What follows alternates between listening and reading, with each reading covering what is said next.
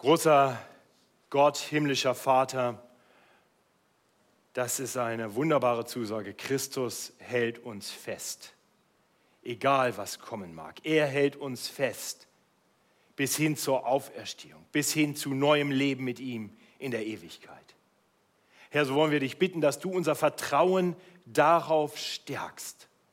Jetzt durch dein Wort. Sprich du zu uns und gib uns Ohren und Herzen dein Wort anzunehmen, es aufzunehmen. Schenk, dass es gute Frucht trägt in uns. Amen. Christus hält mich fest. Singt sich ja ganz schön, singt sich auch recht leicht. Aber dann gehen wir nach Hause und hören vielleicht schon im Auto die Nachrichten und hören von Chaos in dieser Welt von Terrorismus, von Katastrophen. Ja, vielleicht erleben wir das ganz persönlich auch in unserem eigenen Leben. Leid, Chaos. Und dann stellt sich halt doch die Frage, hält Christus uns fest? Hat Gott wirklich alles im Griff? Seit einigen Wochen schon gehen wir durch eine Predigtserie durch das erste Buch Mose. Und wenn wir uns nochmal vor Augen führen, was wir dort betrachtet haben, dann können auch diese Kapitel die Frage aufwerfen, ob Gott wirklich alles im Griff hat. Ja, ich möchte das nochmal ganz kurz mit uns rekapitulieren. Wir haben ganz am Anfang gesehen, 1. Mose 1 und im 1. Mose 2 dann noch einmal, dass Gott diese Welt schafft. Durch sein mächtiges Wort spricht er diese Welt in ihre Existenz. Und er schafft den Menschen als Krone der Schöpfung und alles ist sehr gut. Doch dann kommt Kapitel 3 und die Menschen rebellieren gegen den guten Gott, gegen ihren Schöpfer, gegen ihren Herrn. Und so endet die Zeit, wo alles sehr gut war. Das Paradies ist vorbei und wir kommen in eine kaputte Welt, in eine Welt, die leidet unter dem Sündenfall. In Kapitel 4 und 5 haben wir dann gesehen, wie sich die Sünde ausbreitet, wie sie immer mehr Raum einnimmt und wir sehen, wie verheerend das alles ist. Und dann in Kapitel 6 greift Gott ein. Er sendet die Flut und richtet, aber er bewahrt eine Familie. Allein aus Gnade rettet er Noah und seine Familie. Und es gibt einen Neuanfang. Ab Kapitel 8 oder spätestens Kapitel 9 lesen wir davon. Doch auch schon in Kapitel 9 sehen wir, dass auch dieser Neuanfang wieder nicht lange Bestand hat. Es, es kommt wieder zu neuer Sünde. Und so, so kann sich doch die Frage stellen, hat Gott wirklich alles im Griff? Ist er vielleicht ein Schachspieler, der immer noch versucht, mit am nächsten Zug wieder das zu korrigieren, was die Menschen gerade wieder kaputt gemacht haben? Können wir uns auf Gott wirklich verlassen? Und damit kommen wir heute zur Predigt über 1. Mose 10 und 11. Wer den Predigtflyer gelesen hat und hat sich vorbereitet auf 1. Mose 10, der muss ich sagen, ja, du hast die Hälfte des Predigttexts gelesen. Ich habe mal die Predigtserie gestaltet, als wir gedacht haben, Mensch, es macht irgendwie Sinn, vielleicht dem, der Bibel da zu folgen und pro Kapitel eine Predigt zu machen. Das war schon bei, bei der Flut in gewisser Weise herausfordernd, aber es ging irgendwie noch. Aber als ich dann Kapitel 10 und 11 gelesen habe, habe ich gemerkt, wir werden Kapitel 10 nur verstehen, wenn wir Kapitel 11 mit betrachten. Und wir werden auch Kapitel 11 nur richtig verstehen, wenn wir Kapitel 10 im Blick haben. Und deswegen habe ich das etwas geändert und die Predigtserie durch die ersten elf Kapitel der, der Bibel endet heute. Ab nächster Woche werden wir uns mit Ich bin Worten Jesu beschäftigen. Also 1. Mose, die Kapitel 10 und 11. Wir sehen zu Beginn, ja, eigentlich müssen wir noch einen Schritt zurückschauen. Wir denken nochmal zurück an Kapitel 9. Nach der Flut gibt es von Gott ein, ein Segen nochmal und er wiederholt eigentlich das, was er zu Beginn der Schöpfung gesagt hatte. Er segnet Noah und seine Söhne, drei Söhne und natürlich auch die Frauen, denke ich, und sagt, seid fruchtbar und mehret euch und füllet die Erde. Und in Kapitel 10 sehen wir nun, wie Gottes Wille geschieht. Das ist das Erste, was wir bedenken sollen. Gottes Wille geschieht. Denn Kapitel 10 beginnt mit den Worten, dies ist das Geschlecht der Söhne Noahs, Sem, Ham und Japhet. Und es wurden ihnen Söhne geboren nach der Sintflut. Und dann wird im Fortgang beschrieben, wie das geschieht. Und wir sehen dann jeweils einen etwas ungewöhnlichen Stammbaum der Nachkommen. Und äh, da heißt es dann eigentlich immer wieder am Ende, dass die Söhne Hams oder Japhets oder Sems sich verbreiteten nach ihren Geschlechtern, Sprachen, Ländern und Völkern. Und so endet dann Kapitel 10 mit der Zusammenfassung. Das sind nun die Nachkommen der Söhne Noahs nach ihren Geschlechtern und Völkern. Von denen her haben sich ausgebreitet die Völker auf Erden nach der Sintflut. Und wenn wir jetzt nochmal den Auftrag uns vor Augen führen, seid fruchtbar und mehret euch und füllet die Erde und jetzt sehen, dass sie sich ausgebreitet haben auf Erden, dann ist man geneigt zu sagen, na also, es geht doch. Endlich mal, was Gott anordnet, geschieht. Gut gemacht, ihr Menschen. So könnte man Kapitel 10 verstehen. Es sei denn, man liest weiter. Denn Kapitel 11 erklärt uns, was in Kapitel 10 geschieht. Und Kapitel 11 zeigt uns, dass das, was hier jetzt geschieht, nämlich die Erfüllung von Gottes Willen, nicht die Konsequenz von menschlichem Gehorsam ist. Nein, wir werden sehen, ganz im Gegenteil. Es ist das souveräne Werk Gottes, das er vollbringt, obwohl die Menschen gegen Gott rebellieren. Und damit kommen wir schon zum Turmbau von Babel. Zu Beginn von Kapitel 11 lesen wir, es hatte aber alle Welt einerlei Zunge und Sprache. Als sie nun nach Osten zogen, fanden sie eine Ebene im Lande China und wohnten da selbst. Das ist die Einleitung des Berichts vom Turmbau zu Babel. Und diese einleitenden Worte klingen erstmal völlig harmlos und wir haben keine weitere Vorstellung, was es damit auf sich hat, es sei denn, wir haben Kapitel 10 gelesen. Und vielleicht haben Sie eine Bibel vor sich und dann schauen Sie mal in Kapitel 10 hinein. Da werden Sie nämlich dann feststellen, dass das, was jetzt hier beschrieben wird, nicht chronologisch nach Kapitel 10 kommt, sondern ziemlich am Anfang von Kapitel 10 geschehen sein muss. In Kapitel 10, Vers 10 wird nämlich zum Beispiel beschrieben, dass schon der Enkelsohn von Ham, also der Urenkel von Noah, also nur drei Generationen nach Noah, ein Mann namens Nimrod in die Ebene, in der Ebene China ist und in der Stadt Babel. Also spätestens er muss dabei gewesen sein, als sie nach Osten zogen in die Ebene und in das Land China. Nicht zu verwechseln mit China. Ja. Spätestens dann. Es kann sein, dass seine Vorfahren schon da waren und er deshalb auch da war. Also spätestens drei Generationen nach Noah findet das, was wir jetzt beschrieben bekommen, statt. Wir sehen auch noch einen weiteren Grund, warum das Ganze sehr früh geschehen sein muss, weil am Anfang hier die Rede davon ist, dass alle Welt einerlei Zunge und Sprache hatte. Aber in Kapitel 10, in den Versen 5 und 20 und 31, jeweils am Ende der Berichte über die Söhne von Noah, heißt es, dass das die Berichte über sie sind jeweils von, und da ist dann jeweils die, die Rede von Geschlechtern und Sprachen und Ländern und Völkern. Ja? Wir sehen hier also, der Bericht in Kapitel 11 liegt nicht chronologisch nach Kapitel 10, sondern er liegt am Anfang von Kapitel 10 und hilft uns deshalb, Kapitel 10 jetzt nochmal ganz anders zu verstehen. Und so kommen wir zum Turmbau von Babel. Und ich lese uns den Bericht ab Vers 3. Und sie sprachen untereinander, Wohlauf, lasst uns Ziegel streichen und brennen, und nahmen Ziegel als Stein und Erdharz als Mörtel und sprachen, Wohlauf, lasst uns eine Stadt und einen Turm bauen, dessen Spitze bis an den Himmel reiche, damit wir uns einen Namen machen. Denn wir werden sonst zerstreut in alle Länder. Okay, habt ihr, habt ihr gehört, warum sie das tun wollen? Warum sie diesen Turm bauen wollen? Sie wollen sich einen Namen machen. Und noch konkreter, sie wollen, sie wollen vermeiden, dass sie zerstreut werden. Ja, warte mal, was war denn Gottes Auftrag? Seid fruchtbar und mehret euch und füllet die Erde. Also Gott wollte die Zerstreuung der Menschen. Aber die Menschen machen jetzt einen ganz konkreten Plan, damit sie zusammenbleiben können. Der ist schon dreist. Gott gibt einen klaren Auftrag. Und sie spucken Gott quasi ins Gesicht und sagen, ach, dein Plan, wir machen was anderes und das wird funktionieren und dann setzen wir uns über deinen Plan hinweg, wir bleiben zusammen, kein Füllen der Erde. Und Gott ehren, das ist ja der Auftrag der Menschen, dazu hat er uns geschaffen, dass wir als seine Abbilder ihn reflektieren, seine Herrlichkeit reflektieren.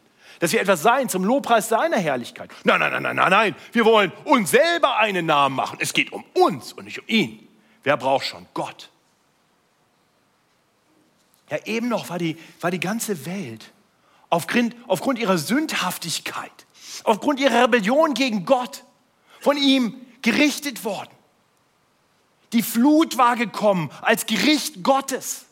Und nur eine einzige Familie hat überlebt aufgrund der großen Gnade Gottes. Und diese Familie hat jetzt die Dreistigkeit, sich gegen Gott zu stellen. Wie, wie viel verblendet muss man eigentlich sein? Also wenn wir uns die Altersspanne der Menschen anschauen, bedenken, dass Noah nach der Flut, wie uns am Ende von Kapitel 8 beschrieben wird, noch 350 Jahre gelebt hat. Und, und dann sehen, dass die Folge der Nachkommen in, in nicht so Riesenabständen war, dann, dann ist es gar nicht so unwahrscheinlich, im Gegenteil, es ist total wahrscheinlich, dass die Menschen, die dort diesen Turm gebaut haben, Noah zumindest noch persönlich kennengelernt haben. Vielleicht hat Noah sogar noch selber gelebt. Und diese Menschen ignorieren Gottes Auftrag. Das ist maßlose Selbstüberschätzung. Und noch dazu, was sie dann vorhaben. Die wollen sie einen Turm bauen, der bis in den Himmel reicht. Das ist, das ist wie beim, beim Sündenfall. Ja, das gleiche Streben. Boah, zu Gott, den brauchen wir nicht. Wir, wir, können ja selber in den Himmel. Wir bauen uns einen Turm dahin. So war das beim Sündenfall ja auch. Die Menschen wollten sich nicht unter dem allmächtigen und gnädigen Gott beugen. Sie wollten ihm nicht dienen, ihm gehorchen. Sie wollten sein wie er. Dann braucht man Gott nicht. Nun ließe sich das alles ganz gut abtun als eine Geschichte aus grauer Vorzeit, wenn, ja wenn, uns die Gegenwart nicht deutlich vor Augen führen würde, dass die Menschen heute gar nicht so ganz anders sind. Auch, auch heute wird doch überall Gott ausgeblendet und es wird im Prinzip, werden konkrete Pläne gemacht, um, um das zu tun, was Gott gerade nicht will, um gegen seinen Willen zu rebellieren. Wir müssen uns mal anschauen, wie in der westlichen Welt mit großer Vehemenz ein gesellschaftlicher Wandel vorangetrieben wird und dann auch gesetzlich abgesichert wird, der dazu führt, dass das, was Gott Sünde nennt, auf einmal legal ist, ja sogar geschützt werden muss. Und das gilt sowohl in der Sexualethik und in der Definition von Ehe, wo die Definition Gottes vom Tisch gewischt wird, wie auch im Bereich der Legalisierung von Abtreibung oder in Bestrebungen im Bereich der Sterbehilfe. Was Gott sagt, ist uns egal. Wir machen unsere eigenen Pläne. Die, die menschliche Selbstüberschätzung kennt keine Grenzen. Die Wissenschaft meint, Gott begraben zu haben. Dabei sind alle Naturgesetze, alles, worauf die Wissenschaft aufbaut, von Gott gegeben. Gott wird nicht mehr gebraucht. Und selbst als Schöpfer wird er nicht mehr gebraucht. Kinder können produziert werden, wann immer Menschen wollen. Wann immer es in die Lebensplanung passt, dann, dann wird halt ein Kind gemacht. Die, die Genforschung hilft uns dann auch noch, dass wir nicht mehr auf Gott angewiesen sind, sondern wir planen selber, wie das Kind aussehen soll. Ja, die Genforschung sagt uns, dass es nicht mehr lange dauern wird, da kann man sich seine Kinder quasi wie im Katalog aussuchen. Man kann sich selbst aussuchen, ob man einen Jungen oder ein Mädchen haben will. Und natürlich kann man das auch noch verändern im Nachhinein. Spielt alles keine Rolle mehr. Und bei all dem wird ignoriert, dass Gott allein der Herr aller Dinge ist, dass er Leben gibt, dass er Leben bewahrt und dass er Leben eines Tages auch beendet und dass er dann die Menschen richten wird. Das Ganze, wenn wir das so bedenken, muss uns doch eigentlich vorkommen, wie, wie so ein kleines Kind, das meint, wenn es sich die Augen zuhält, dass es da nicht gesehen werden kann. Gott, du kannst uns nicht sehen. Idiotie. Nun gut, das sind ja die anderen. Wir Christen sind ja ja besser. Oder? Ja, wie ist das eigentlich bei uns? Ist nicht eigentlich jede Sünde ganz ähnlich wie das? Ist nicht immer, wenn, wenn ich mich entscheide, meinen eigenen Weg zu gehen, anstatt das zu tun, was Gott sagt, ein Misstrauensvotum gegen Gott? Stelle ich da nicht meine eigenen Pläne über Gottes perfekten Willen? Nun sind wir Christen dann natürlich etwas subtiler und finden Wege, vielleicht unsere Sünden schön zu reden. Dann tun wir so, als wenn Gottes Wille ja gar nicht so klar ist und da müssen wir halt selber irgendwie machen. Oder naja, in der Bibel steht zwar so, aber das war ja für früher gedacht und wir heute, das ist ja eine andere Zeit. Oder, das ist meine Lieblingsausrede, ich weiß nicht, wie es euch geht, ich bilde mir immer wieder ein, ah ja, ich, ich weiß, das, das sagt die Bibel und das ist eigentlich auch richtig so, aber, aber meine Lebensumstände, die sind ja so besonders und das, das gibt mir quasi so eine Sondergenehmigung, vielleicht mal doch meinen eigenen Weg zu gehen. Hast du schon mal so gedacht? Naja, keiner nickt, aber ich weiß, ihr nickt innerlich. Ja, uns muss klar sein, Gottes Wort ist sein Wort für alle Menschen zu allen Zeiten. Gott ist weise genug, auch unsere Lebensumstände im Blick zu haben. Und er ist weise genug, ein Wort zu überliefern, das auch uns heute trifft. Gott ist der Gott aller Zeiten und aller Länder und aller Lebensumstände. So möchte ich dich fragen, in Anbetracht dessen, was die Menschen beim Turmbau zu Babel taten, wie ist das in deinem Leben? Gibt es Bereiche, in denen du gegen Gottes Willen rebellierst?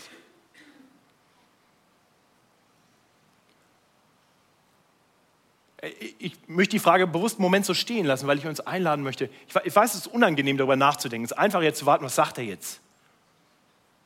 Geht mir selber auch mal so, wenn ich andere Prediger höre. Am liebsten gleich weiter predigen.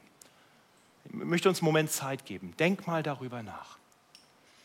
Gibt es Bereiche in deinem Leben, wo du entweder vielleicht bewusst sagst, auf bestimmte Bereiche der Bibel will ich gar nicht lesen, ich brauche nur die Zusprüche der Bibel und ein paar praktische Hinweise für mein Leben, das reicht. Weil, weil ich eigentlich weiß, dass Gott mir was sagen will, aber ich will nicht hören. Gibt es Bereiche, in denen du es vielleicht sogar gehört hast, aber, aber doch anders handelst? Gibt es Lebensbereiche, die du ausklammerst? Gott darf dein Herr sein, nur, nur in diesem Bereich vielleicht nicht. Mal ganz ehrlich. Musst du jetzt keinem erzählen, aber vielleicht redest du mit Gott drüber.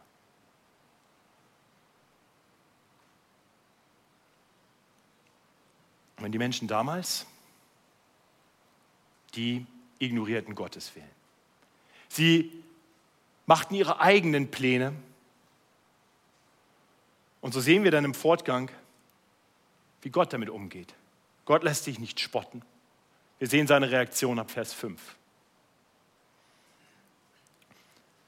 Da fuhr der Herr hernieder, dass er sähe die Stadt und den Turm, die die Menschenkinder bauten. Und der Herr sprach, siehe, es ist einerlei Volk und einerlei Sprache unter ihnen allen. Und dies ist erst der Anfang ihres Tuns. Nun wird ihnen nichts mehr verwehrt werden können von allem, was sie sich vorgenommen haben zu tun. Oh, wohl auf, lasst uns herniederfahren und dort ihre Sprache verwirren, dass keiner des anderen Sprache verstehe. Also was wir hier lesen, nur falls ihr das noch nicht mitgekriegt habt, das ist Ironie. Die Bibel gebraucht Ironie. Ja, in der Tat, das tut sie. Fängt schon gleich im Vers 5 oben an. Da fuhr der Herr hernieder, dass er sähe die Stadt und den Turm. Also erst einmal witzig, ne? die Menschen wollen einen Turm bauen bis zum Himmel und dann muss Gott runterkommen. Guck, ach, guck mal, das kleine Türmchen, ist ja niedlich. Und natürlich muss Gott nicht runterfahren. Sieht Gott aus dem Himmel alles, was hier geschieht? Kennt er alle Details in deinem Leben? Ja, natürlich. Und dann klingt es ja im nächsten Vers so, als wenn Gott jetzt wahnsinnige Panik hätte. Einerlei, einerlei Sprache oder allen. Dass der Anfang ihres Tuns, wenn, wenn ihn nicht, es wird ihnen nichts mehr verwehrt werden können. Oh weia, ich habe keine Kontrolle mehr über die Menschen. Gott macht sich lustig. Was denkt ihr eigentlich? Hallo, ich bin Gott. Das ist das, was Gott uns hier zeigen will.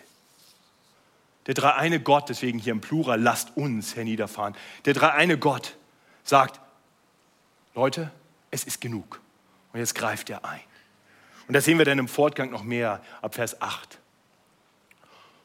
So zerstreute sie der Herr von dort in alle Länder, dass sie aufhören mussten, die Stadt zu bauen. Daher heißt ihr Name Babel, weil der Herr das selbst verwirrt hat und alle Länder sprachen und sie von dort zerstreut hat in alle Länder. So was wir hier am Ende sehen, die Konsequenz dieser Rebellion der Menschen beim Turmbau zu Babel, ist die Begründung für das, was wir in Kapitel 10 noch feiern könnten als den Gehorsam der Menschen. Gott ist es, der dafür für sorgt, dass die Menschen zerstreut werden in alle Länder. Das ist letztendlich das, was in Kapitel 10, Vers 32 dann beschrieben wird. Nicht, dass sie von dort ausgebreitet haben, die Völker auf Erden. Das, das war nicht der Gehorsam der Menschen. Es war das Eingreifen Gottes. Und Gott tut mir, er verwirrt ihre Sprachen. Auch das ist Gericht Gottes, es ist eine Strafe Gottes. Er schwächt die sündhafte Menschheit in ihrer Möglichkeit, miteinander zu kommunizieren und so ihre rebellischen Pläne gegen Gott auszuhacken. Das wissen wir in der, in der, Kriegsführung. Wenn man das Kommunikationssystem der feindlichen Truppen zerstören kann und sie nicht mehr koordiniert miteinander vorgehen können, dann sind sie geschwächt. Ich denke, in gewisser Weise ist das, was hier geschieht. Gott straft die Menschen und er zerstreut sie und führt so seinen Willen aus. Ab Vers 10 geht es dann weiter und wir sehen noch einmal einen Bericht über die Nachkommenschaft von Sem. Jetzt in einer etwas anderen Form, nämlich so, wie wir es eigentlich aus den früheren Kapiteln, vor allem Kapitel 5, gewohnt sind. Also die, die ganz normale Nachfolge, immer Sohn um Sohn und wie viele Jahre sie gelebt haben. Und damit führt uns jetzt Gottes Wort von Noah zu Abraham. Ja?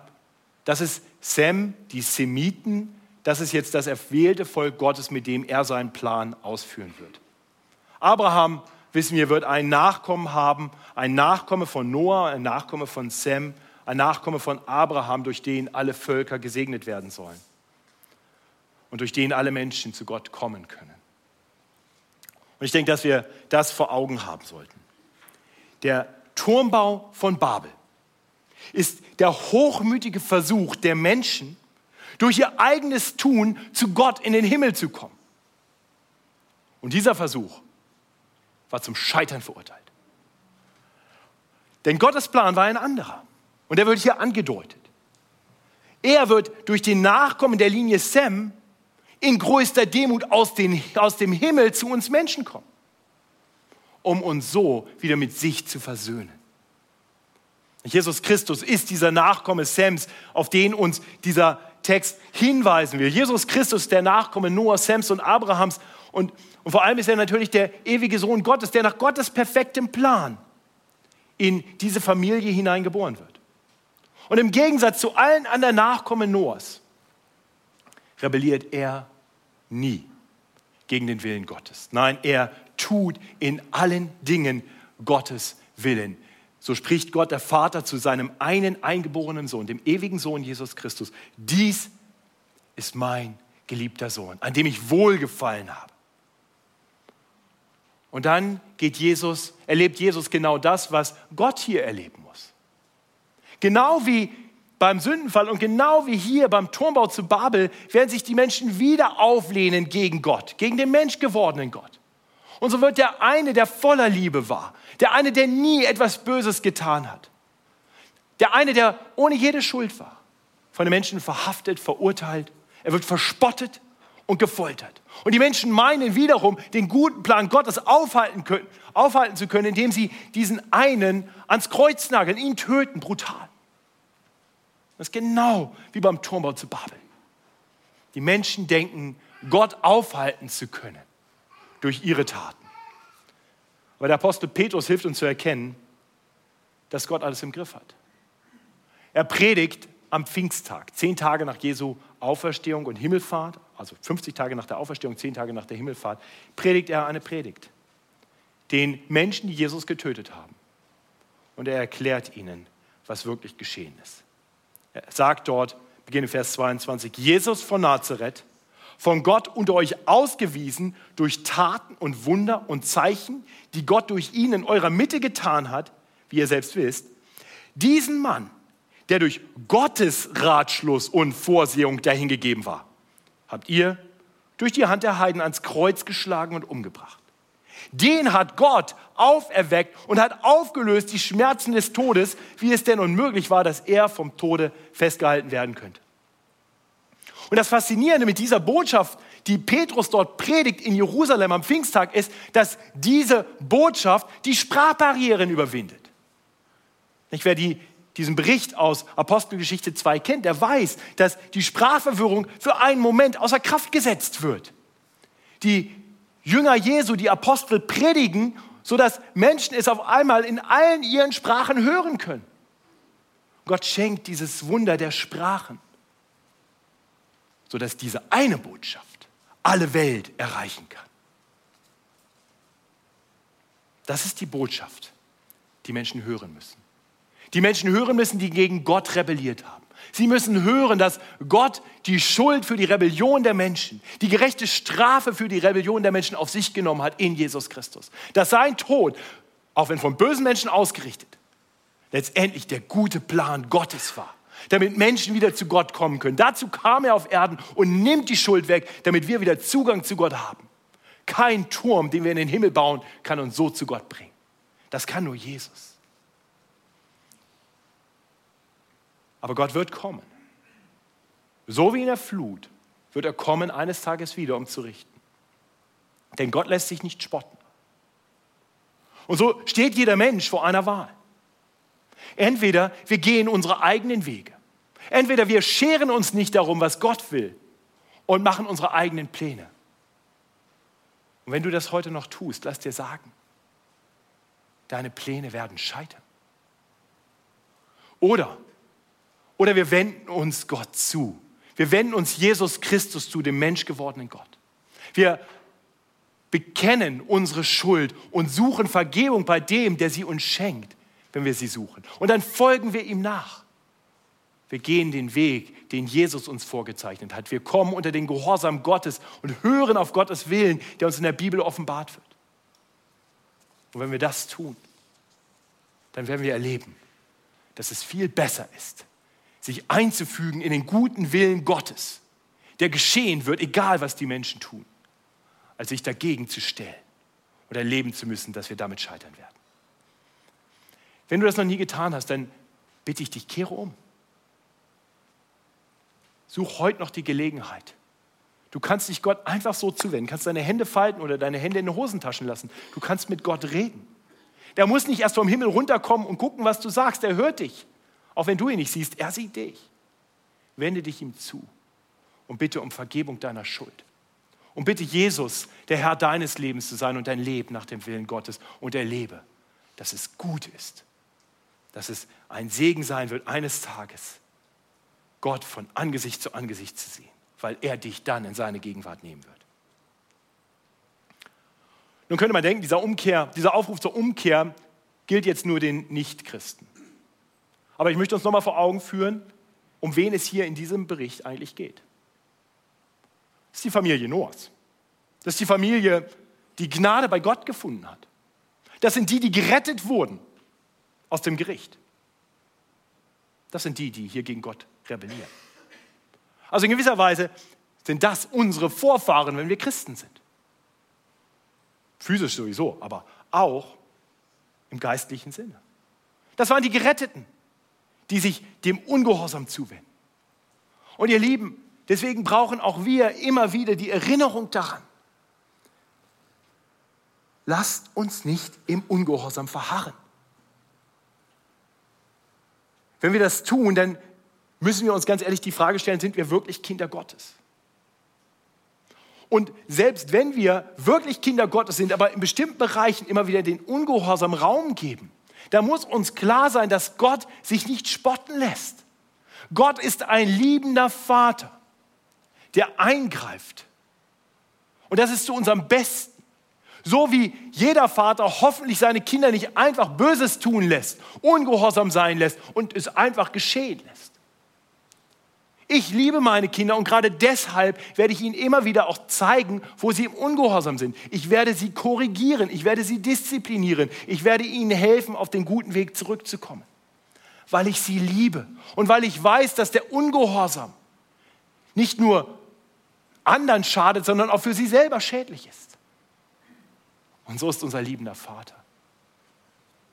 Hebräer 12 macht das deutlich. Er diszipliniert seine Kinder, er korrigiert seine Kinder. Das ist nicht angenehm. Kehre heute um, lieber Christ, in den Bereichen, in denen du Gottes Willen außen vor gelassen hast. Wir alle tun gut daran, immer wieder zu fragen, was ist eigentlich Gottes Wille? Deswegen ist es gut, sich mit der ganzen Schrift auseinanderzusetzen, denn in der ganzen Schrift offenbart Gott uns seinen Willen. Deswegen war es gut, auch das erste Buch Mose intensiver zu studieren. Denn auch diese ersten elf Kapitel, so weit weg sie uns erscheinen mögen, sind Wort Gottes für uns. Sie offenbaren uns, wer Gott ist und wer wir sind und wie wir mit Gott leben können und wie wir nicht leben sollen. Sie sind Worte für uns. Durch den Schöpfungsbericht hat Gott uns gezeigt, wer er ist. Er hat uns gezeigt, wo wir herkommen. Er hat uns gezeigt, wie mächtig sein Wort ist, dass sein Wort Leben gibt und Ordnung schafft. Durch den Bericht vom Sündenfall hat der Herr uns gezeigt, wie sehr wir einen Retter brauchen. Er erklärt uns, warum wir in einer gefallenen, in einer kaputten Welt voller Leid und Schmerzen leben, obwohl er doch ein guter Gott ist. Nämlich weil wir Menschen diese Welt kaputt gemacht haben. In den Kapiteln 4 bis 6 hat er uns gezeigt, was passiert, wenn die Sünde nicht eingedämmt wird. Wir haben gesehen, wie Mord und Totschlag diese Welt anfängt zu regieren. Und dann ab Kapitel 6 haben wir gesehen, dass Gott eingreifen wird. Dass Gott ein Gott ist, der nicht einfach nur der gute Schöpfer ist, der es immer lieb zu uns ist und schaut, was wir tun. Nein, er ist ein Gott, der irgendwann eingreift und richtet. Und diese Worte wollen uns warnen, uns dazu aufrufen, uns ihm zuzuwenden, Gnade bei ihm zu suchen, die jeder findet, der im Glauben zu Jesus kommt. Die Flut zeigt uns das auf ganz dramatische Weise. Und sie zeigt uns eben auch, wie Gott aus Gnade rettet. Noah und seine Familie. Und ab Kapitel 10 haben wir dann gesehen, dass die Flut die Sünde nicht ausrotten konnte, weil die Sünde ein tiefer liegendes Problem ist. Sie liegt in unseren Herzen. Und deswegen brauchen wir alle eine Veränderung unserer Herzen, die uns nur Gott schenken kann, die wir nicht aus eigener Kraft bewirken können. Und unser Predigtext heute, der zeigt uns, dass Gott Rebellion gegen seinen Willen nicht zulassen wird auf Dauer. Er greift ein. Er führt seinen Plan aus. Und ihr Lieben, diese Botschaft könnte einerseits sehr demütigend sein und ich hoffe, sie ist demütigend. Demut ist etwas Gutes. Aber ich hoffe, sie ist auch ermutigend. Ich hoffe, sie ist ermutigend für uns, weil wir, wenn wir in dieser Welt erleben, wenn wir nachher das Radio andrehen und hören, was für Chaos in dieser Welt herrscht, wenn wir nach Hause gehen und konfrontiert werden mit den Nöten und den Leiden unseres eigenen Lebens, wir dann wissen dürfen, Christus hält mich fest. Ich bin geborgen in der guten Hand meines Herrn. Er führt seinen Plan aus. Er bringt seine Kinder sicher nach Hause. Seid ermutigt. Gottes Wille geschieht trotz menschlicher Rebellion. Denn Gott lässt sich nicht spotten und führt zuverlässig aus was er verheißen hat. Gepriesen sei Gott. Ich bete mit uns. Himmlischer Vater, wir loben und preisen deinen herrlichen Namen. Wir loben und preisen dich als unseren Schöpfer und als den Herrn über alle Dinge. Danke, dass dein Wort Leben gibt, dass dein Wort uns den Weg weist zu einem gesegneten Leben.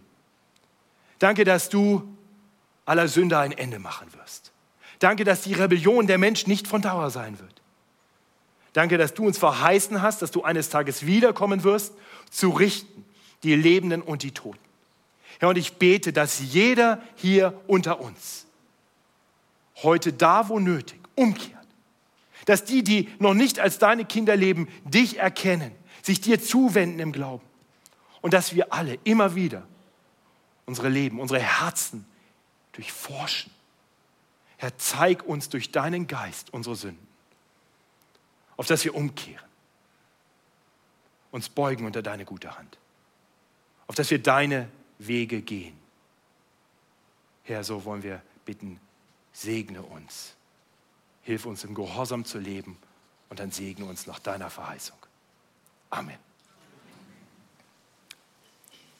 Ich möchte uns einladen, aufzustehen. Wir wollen ein Lied singen aus dem blauen Liederbuch. Und das findet sich unter der Nummer 167. Herr, wir stehen Hand in Hand. Da müssen wir stehen. Ich hoffe, dass